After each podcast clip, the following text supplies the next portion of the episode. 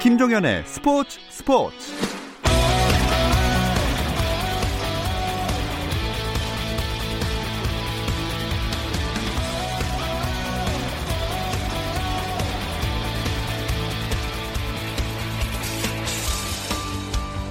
스포츠가 있는 저녁 어떠신가요? 아나운서 김종현입니다. 오늘 하루 스포츠계를 돌아보는 스포츠 타임라인으로 김종현의 스포츠 출발합니다.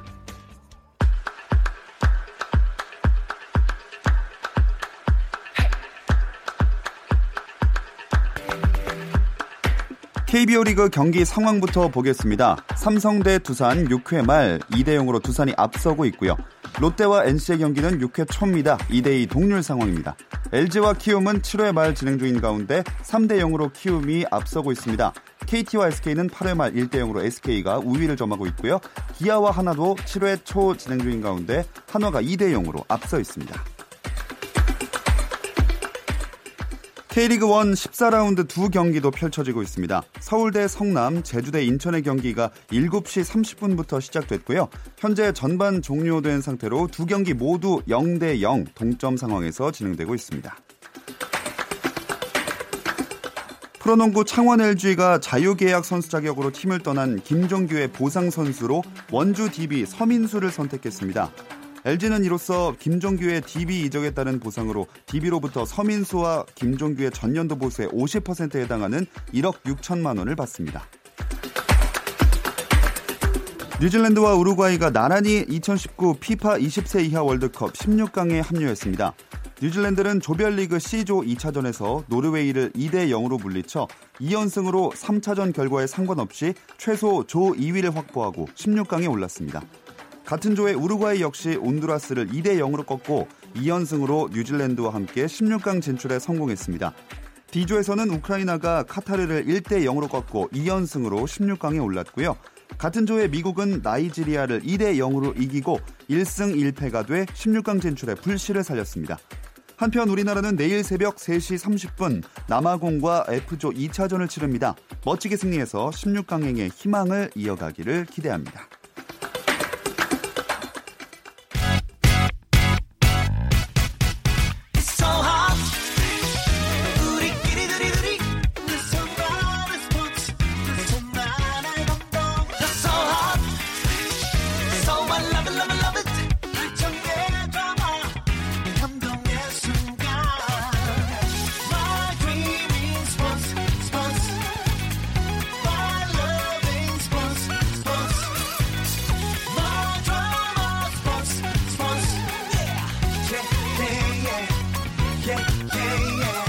김종현의 스포츠.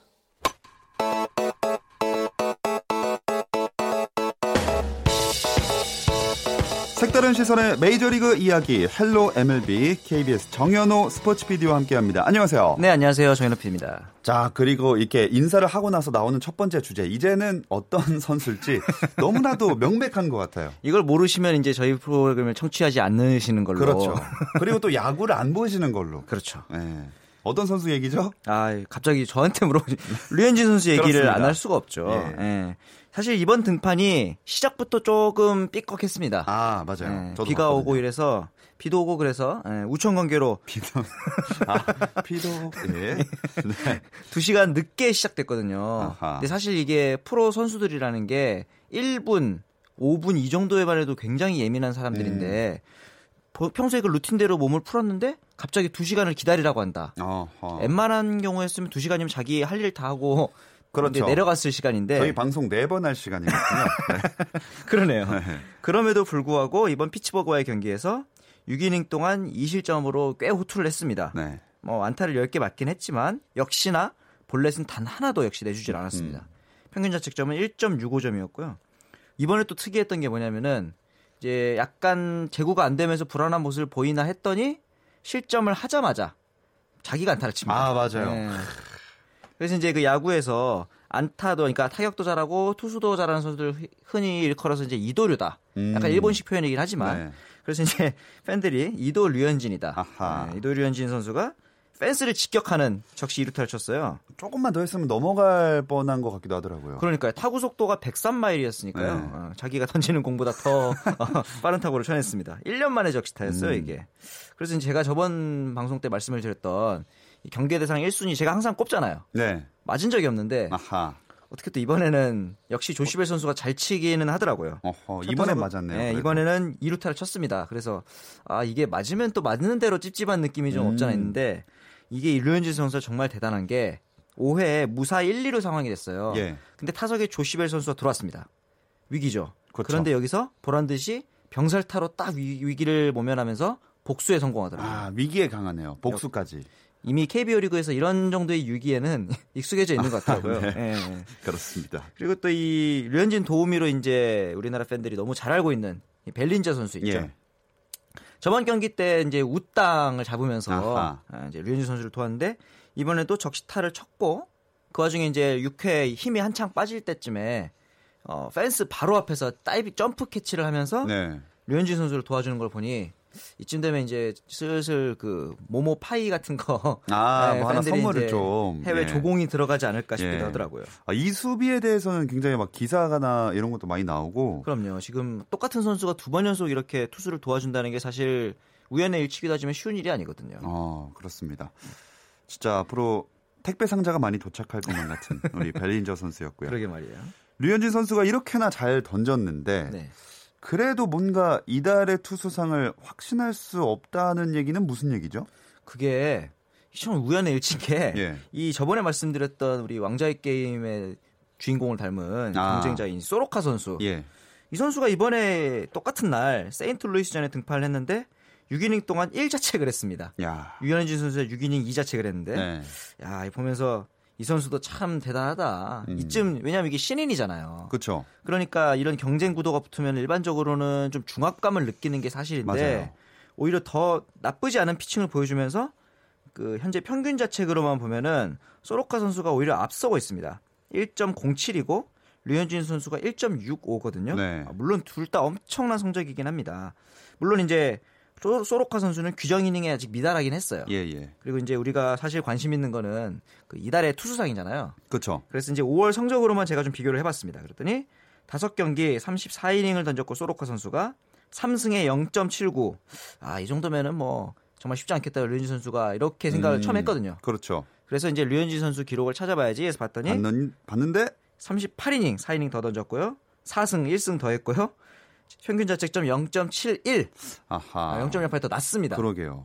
이건 뭐 참 류현진 선수가 더 대단하다고밖에 볼 수가 없는데 어느 정도 확신을 가져도 되는 거 아니에요? 그렇죠. 이제 쉽게 말해서 월말도 가고 있고 예, 키는 근데 류현진 선수가 쥐고 있어요. 왜냐하면은 31일에 예. 등판이 한 번 더 남았거든요. 이때 이제 류현진 선수가 잘 던지면 류현진 선수가 그냥 확정을 하는 것이고 솔직히 말하면 그냥 평균 정도만 던져도 됩니다. 그럴 것 같아요. 지금 기록이. 왜냐하면은 비슷한 기록 혹은 조금 더 평균 자책점이 높다고 하더라도 요즘 메이저리그 트렌드가 이닝을 많이 소화하는 선수에게 가산점을 주거든요. 그렇기 때문에 이번 매치전 등판 금요일 오전 11시인데요. 상대 투수도 약간 노장에 가까운 바르가스 선수예요. 5점대 평균 자책점이고 이 매츠 뉴욕 매츠라는 팀도 현재 팀 타율도 높지 않기 때문에 예. 조심스럽게 또 좋은 투구를 예상을 해야 되는데 저희 그냥 예측하지 말죠 그냥 뭐 이거 좋게 해도 틀리고 나쁘게 그러니까요. 하면 나쁜 대로 맞고 나쁘게 맞아도 또 기분이 이상하고 그러니까요 네. 예측이 참 예. 그래서 내가 또 이제 염려 아닌 염려를 해보자면 네. 여기 팀에도 이제 조심해야 될 선수가 있죠 신인왕 후보가 있습니다 이 피터 알론소라는 선수가 있는데 1루수인데 현재 지금 홈런 3위예요 네. 17개를 쳤습니다 벌써 그래서 아까 말했던 코디벨린저 선수랑 2개밖에 차이가 나지 않습니다. 역시 우타자인데 좌투수의 공을 굉장히 잘 치고요. 네. 이제 내셔널리그에서 4월 이달의 신인상을 수상하게 됐습니다. 이미 받았군요. 네. 4월 이달의 신인상을 받았는데 다행인지 불행인지 5월에는 조금 주춤해요. 네. 그래서 아마 이 선수 정도만 조심하면은 류현진 선수가 매치전에서 평균 정도의 활약만 해줘도 크게 무너지지만 않는다면 그렇다면 제가 이제 다음 주에는 기뻐하십시오 여러분 이러면서 더 이상 이제 틀리고 맞을 것도 없잖아요. 그렇죠, 확정이 됐으니까. 이 얘기를 진짜 한 달 동안 하다 보니까 네. 이러고 안 받으면 이제 서운해서 안 되겠어요. 그럼 이제 뭐 6월에 선수상 받겠죠. 그렇죠. 이러다가 뭐 싸이 영상도 뭐. 빠르다. 그래도 뭐 예측하는 거 지표 보니까 어쨌든 현재는 1위 그 상위권에 계속 있던데요. 그럼요. 이 페이스대로 유지만 한다면 사실 이게 더 올라갈 필요 없이 하던 대로만 그쵸? 한다면 된다는 거예요. 지금대로만 가면 되는 건데. 아주 유리한 상황이라고 생각이 들더라고요. 자, 그나저나 오늘 커쇼가 11연승에 성공을 했는데 그러다 보니까 뭐 다저스는 순위가 1위가 아닌 게 이상한 것 같아요. 이게 커쇼 선수 개인으로 따지면 11연승이지만 커쇼 경기를 할 때 그러니까 커쇼 선수가 잘 던지고 뭐 승리를 못 챙기는 날도 있겠죠. 그렇다 하더라도 다저스는 16연승이에요. 그리고 커쇼가 등판한 날에 다저스는 20경기 연속 무패예요. 그러니까 이제 웃긴 게 커쇼 선수가 예전까지는 정말 구위도 좋고 잘 던질 때는 오히려 승운이 좀 안 따르는 경우가 많았어요. 완투를 냈는데 막 0-0이고 이런 경우가 있었는데 오히려 약간 구위가 떨어졌다고 생각하는 최근에는 이렇게 승운이 좀 따르고 있는 것도 좀 신기합니다. 근데 이제 다저스가 최근에 제가 이제 좀 생각을 해봤습니다. 야구에서 강팀의 조건이란 무엇인가? 몇 가지가 있는데 이 다저스가 가지고 있는 강팀의 조건들이 있어요. 첫 번째로는 선수들이 돌아가면서 그 리듬을 탑니다. 소위 말해서 터지는 선수들이 돌아가면서 나와요.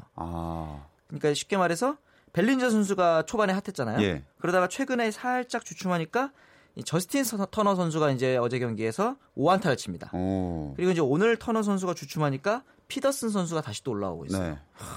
그리고 이제 이 모든 대부분의 선수들이 멀티 포지션이 가능한 선수들이에요. 그러니까 이제 어떤 한 선수가 부진하다고 해도 예를 들어서 뭐 키케 에르난데스라는 선수인데 이 선수는 내야수도 보고 중견수도 보고 그리고 이제 맥스먼시라는 선수는 1루수랑 2루수를 다 수비를 잘합니다. 그리고 벨린저 선수 외야에서 지금 류현진 선수를 엄청나게 도와주고 있지만 사실 1루수거든요. 1루수도 하는 선수가 외야수 이렇게 잘하고 다 메울 수도 있네요. 그렇죠. 지금 그리고 다저스의 포수인 러셀 마틴이라는 선수가 있는데 이 선수는 심지어 포수인데 3루수도 봐요. 급하면 3루수도 보고 1루수도 보고 이러니까 이제 감독 입장에서는 라인업을 짜기가 정말 쉬운 거죠. 그러게요. 어디다 넣어놔도 기본 자기 몫은 해주니까요. 그리고 일단 이런 선수들이 어쩌다가 보면은 동시에 슬럼프에 빠질 수도 있거든요.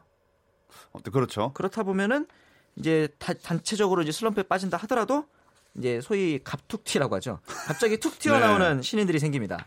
작년에 이제 부진할 때쯤 되면 그러니까 맥스먼시 선수가 확 올라왔고요. 올해는 이 BT라는 선수가 있는데 이 선수가 이제 벨린저 선수가 외야로 나가면서 생긴 1루 자리에서 장타력을 보여주고 있더라고요.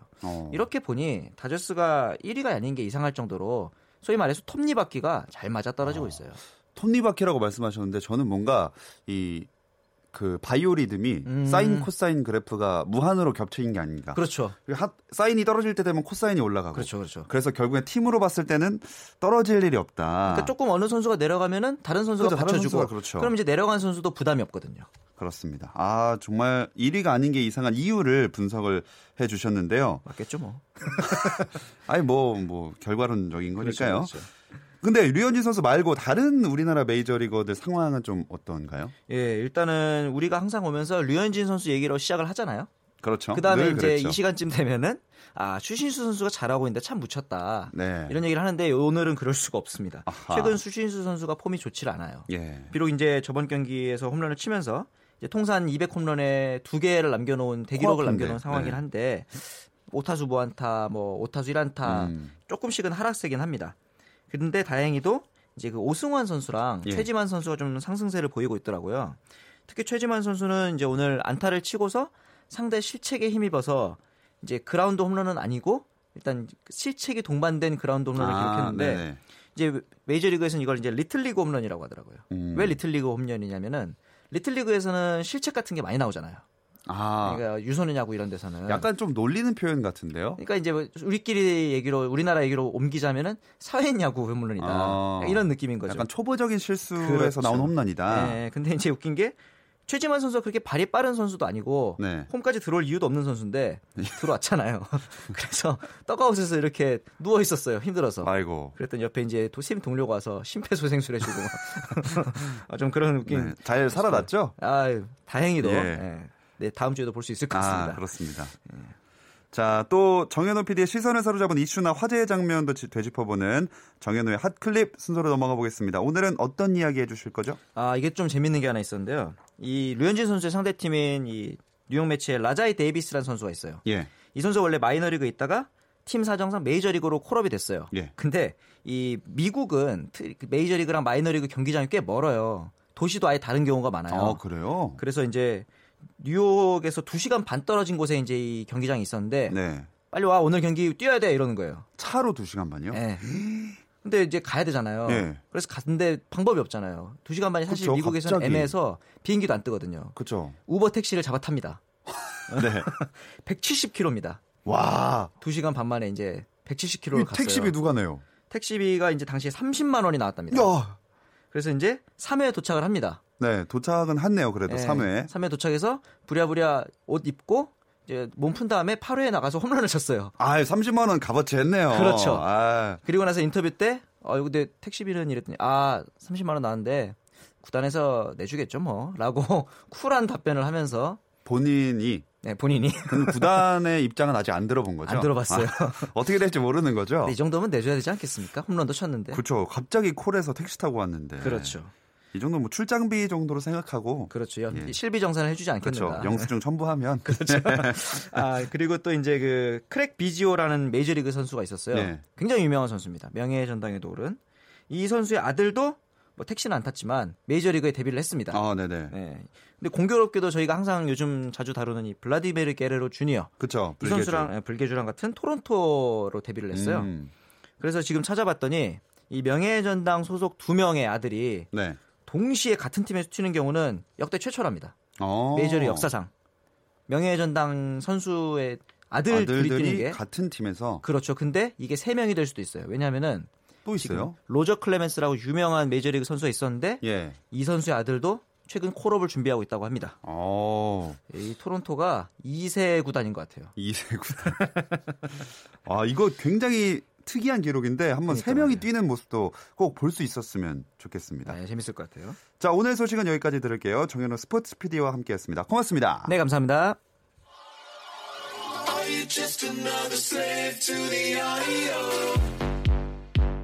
국내 유일 스포츠 매거진 라디오 김종현의 스포츠.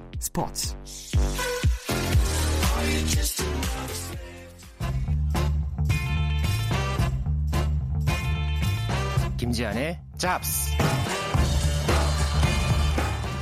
87승 2패 테니스 스타 라파엘나달이 프랑스오픈 테니스 대회에서 거둔 성적입니다. 흙에 살고 흙에 죽는 클레이 코트의 황제 나달을 넘은 선수 올해 나올 수 있을까요?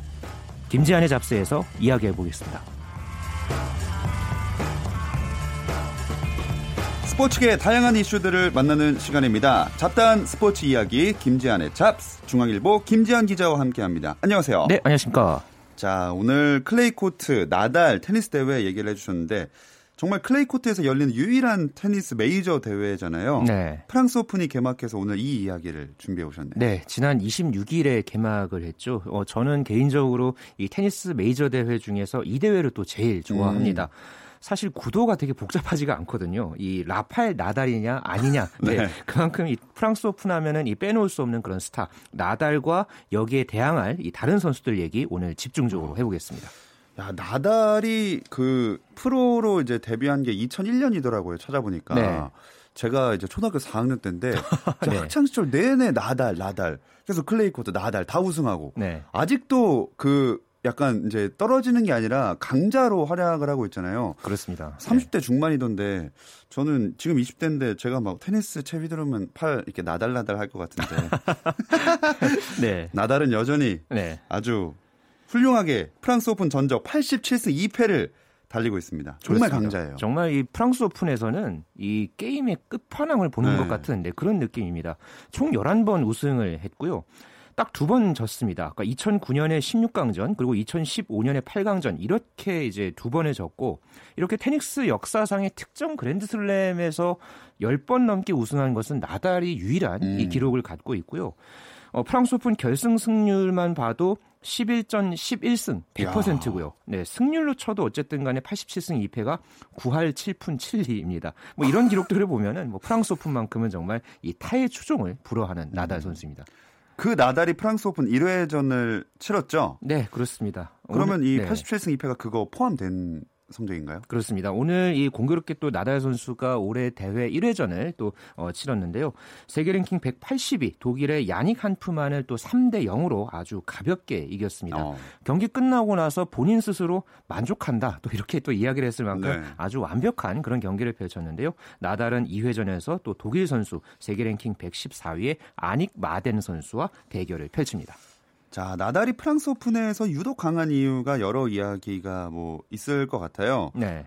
어느 이야기가 제일 신빙성 있어 보이세요? 일단 프랑스 오픈이 이 진흙, 그러니까 클레이 코트에서 열리잖아요. 네네. 이 클레이 코트는 일반 잔디 코트 그리고 하드 코트와 비교를 하면은 이 공이 바닥에 튈 때의 속도가 조금 느립니다. 이것을 활용해서 나달 선수가 굉장히 체력이라든가 힘 이런 부분에서 굉장히 유리하게 이제 끌고 가고 그걸 많이 활용하는 플레이를 펼치면서 나달이 이 클레이 코트의 황제다. 이렇게 또 이야기를 하는데. 이 참고로 이 나달 선수가 이 클레이 코트의 이 통산 승률도 91.7%입니다. 야. 경기를 하면은 거의 9할 이상의 승리를 거둔다고 보니까 나달 선수가 이 클레이 코트에 딱 맞는 선수다. 그래서 흑신이라 부를 수밖에 없다. 이렇게 또 이야기해 볼 수 있겠습니다. 정말 흑신, 흙에서는 대적할 만한 선수가 없어 보이거든요. 그렇죠. 2005년부터 그러니까 횟수로 치면은 지금 14년 동안에 11번을 우승을 했던 거니까 네. 프랑스 오픈에서는 거의 대적을 할 만한 그런 선수가 거의 없다고 봐야겠습니다만 그래도 나달이 지금 또 30대 중반이고 조금의 틈은 생겼습니다. 지난 20일에 이 클레이 코트에서 열린 BNL 이탈리아 인터내셔널에서 통산 9번째 또 우승을 거두기는 했는데 앞서서 열린 이 클레이 코트 세계 대회에서는 모두 4강에서 탈락을 했거든요. 아까 제가 이 클레이 코트 승률이 91.7%라고 했잖아요. 네네. 올해 이 클레이 코트의 이 나달 선수의 경기 승률이 82.4%로 조금 낮아졌습니다. 네, 그래서 내심 이번 대회에서도 이변 가능성을 좀 많은 이 테니스 팬들이나 전문가들이 점치고 있는 것도 사실입니다. 또 나달에 대적할 만한 선수다 이러면은 페더러 많이 생각을 하는데 네. 페더러 선수도 4년 만에 프랑스 오픈 나왔다면서요? 네, 참 오랜만에 이 프랑스 오픈에서 로저 페더러를 볼 수 있게 됐는데요. 프랑스 오픈에는 2009년에 딱 한 번 우승했던 로저 페더러였습니다. 그동안에는 일종의 이 선택과 집중, 그러니까 확률이 높은 이런 잔디 코트, 윈블던이나 이런 대회에서 조금 더 집중하는 그런 차원에서 프랑스 오픈에 그동안 불참을 해 왔었던 페더러 선수였는데요. 올해는 마음을 바꿔서 이제 프랑스 오픈에 출전을 하게 됐고요. 이 프랑스 오픈 승률이 페더러는 80.2%. 물론 높은 편에 속하잖아요. 네네. 하지만 이 딱 한 번만 우승을 했던 이런 경력을 보면 이 오랜만에 나오는 이 페더러가 올해 이제 프랑스 오픈에서 어떤 모습을 보여줄지 또 아주 흥미로운 이 관전 포인트로 꼽히고 있습니다. 참 나달에 대적할 만한 선수가 페더러는 심지어 5살인가 더 많잖아요. 그렇죠. 38이죠. 네. 아, 정말 대단한 것 같습니다. 또 조코비치 선수는 어때요, 요즘에? 조코비치가 이번에 또 이 나달에게 아주 강력하게 대항할 수 있는 그런 1순위로 꼽히고 있는데요. 2016년에 나달이 이 손목 부상 때문에 경기 도중에 이제 이제 3회전에서 이제 불참을 했던 그런 경력이 있는데 당시에 조코비치가 이 프랑스 오픈에서 우승을 했던 그런 경력도 있고 최근에도 아주 기세가 괜찮습니다. 지난 14일에 역시 또 클레이 코트 대회인 마드리드 오픈에서 우승을 했던 그런 또 경력도 있고요.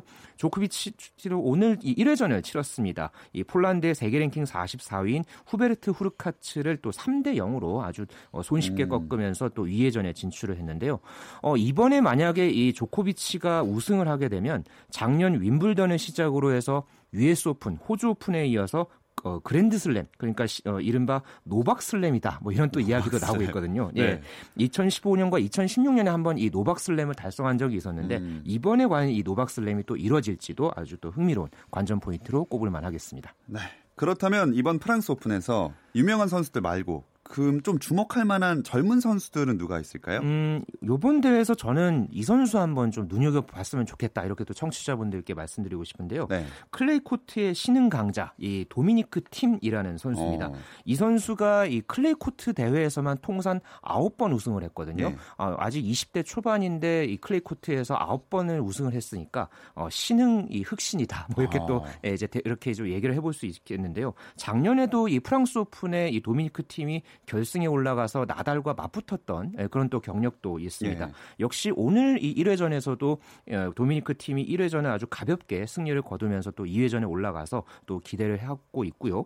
또 팀을 비롯해서 뭐 알렉산더 치베레프, 또 스테파노스 치치파스 이런 또 20대 초반 중반에 이 선두주자로 꼽히는 이런 선수들도 아주 기대할 만한 그런 선수들입니다. 이렇게 눈여겨봐 볼 만한 선수들이 많은데 우리나라 정현 선수 이름은 보이지가 않네요. 그렇습니다. 정현 선수가 이 작년에 이어서 이 올해도 프랑스오픈에 나서지 못하게 됐는데요. 아직 이 허리 부상에서 완전하게 돌아오지 않았습니다. 그러면서 좀 이렇게 또 불참을 하게 됐는데 지난 2월에 이 네덜란드 로테르담에서 열린 이 ABN 암로 월드 토너먼트 이후에 아직까지 한 3개월 넘게 이제 코트에 나서지 못하는 그런 상황입니다. 또 부상이 약간 생각보다 길어지는 것 같아요. 그렇습니다. 이게 지금 작년부터 뭐 작년에도 이 호주 오픈 때 뭐 발바닥 부상 있었잖아요. 네. 또 뭐 발목, 허리 이렇게 등까지 각종 부상에 시달리면서 이 투어 대회를 조금 이렇게 소화를 완벽하게 하지 못하고 있는 정현 선수인데요. 일단은 완벽한 회복까지 조금은 기다려봐야 할 것 같고요. 좀 랭킹도 낮아지고 좀 사실 좀 그런 모습을 보이지 못하는 것은 좀 아쉽지만 건강하게 돌아오는 정현 선수를 많은 사람들이 기다리고 지켜볼 것입니다. 자, 또 여자부는 확실한 강자가 요새는 없다고 알고 있는데 그래서 이번 대회도 1회전부터 이변이 꽤 많이 나왔습니다. 그렇습니다.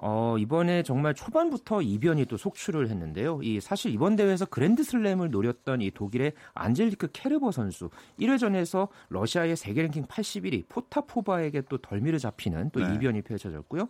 전 세계 랭킹 1위 이 덴마크의 캐롤라인 워지니아키 선수도 역시 1회전에서 탈락하는 그런 수모를 당했습니다. 이 메이저 대회 여자 단식은 사실 2015년 이후에 두 대회 연속 우승한 선수가 별로 없었거든요. 네. 그렇기 때문에 이번 대회에서도 역시 이렇게 1회전에서 예측 불허의 이런 결과가 나오고 있습니다.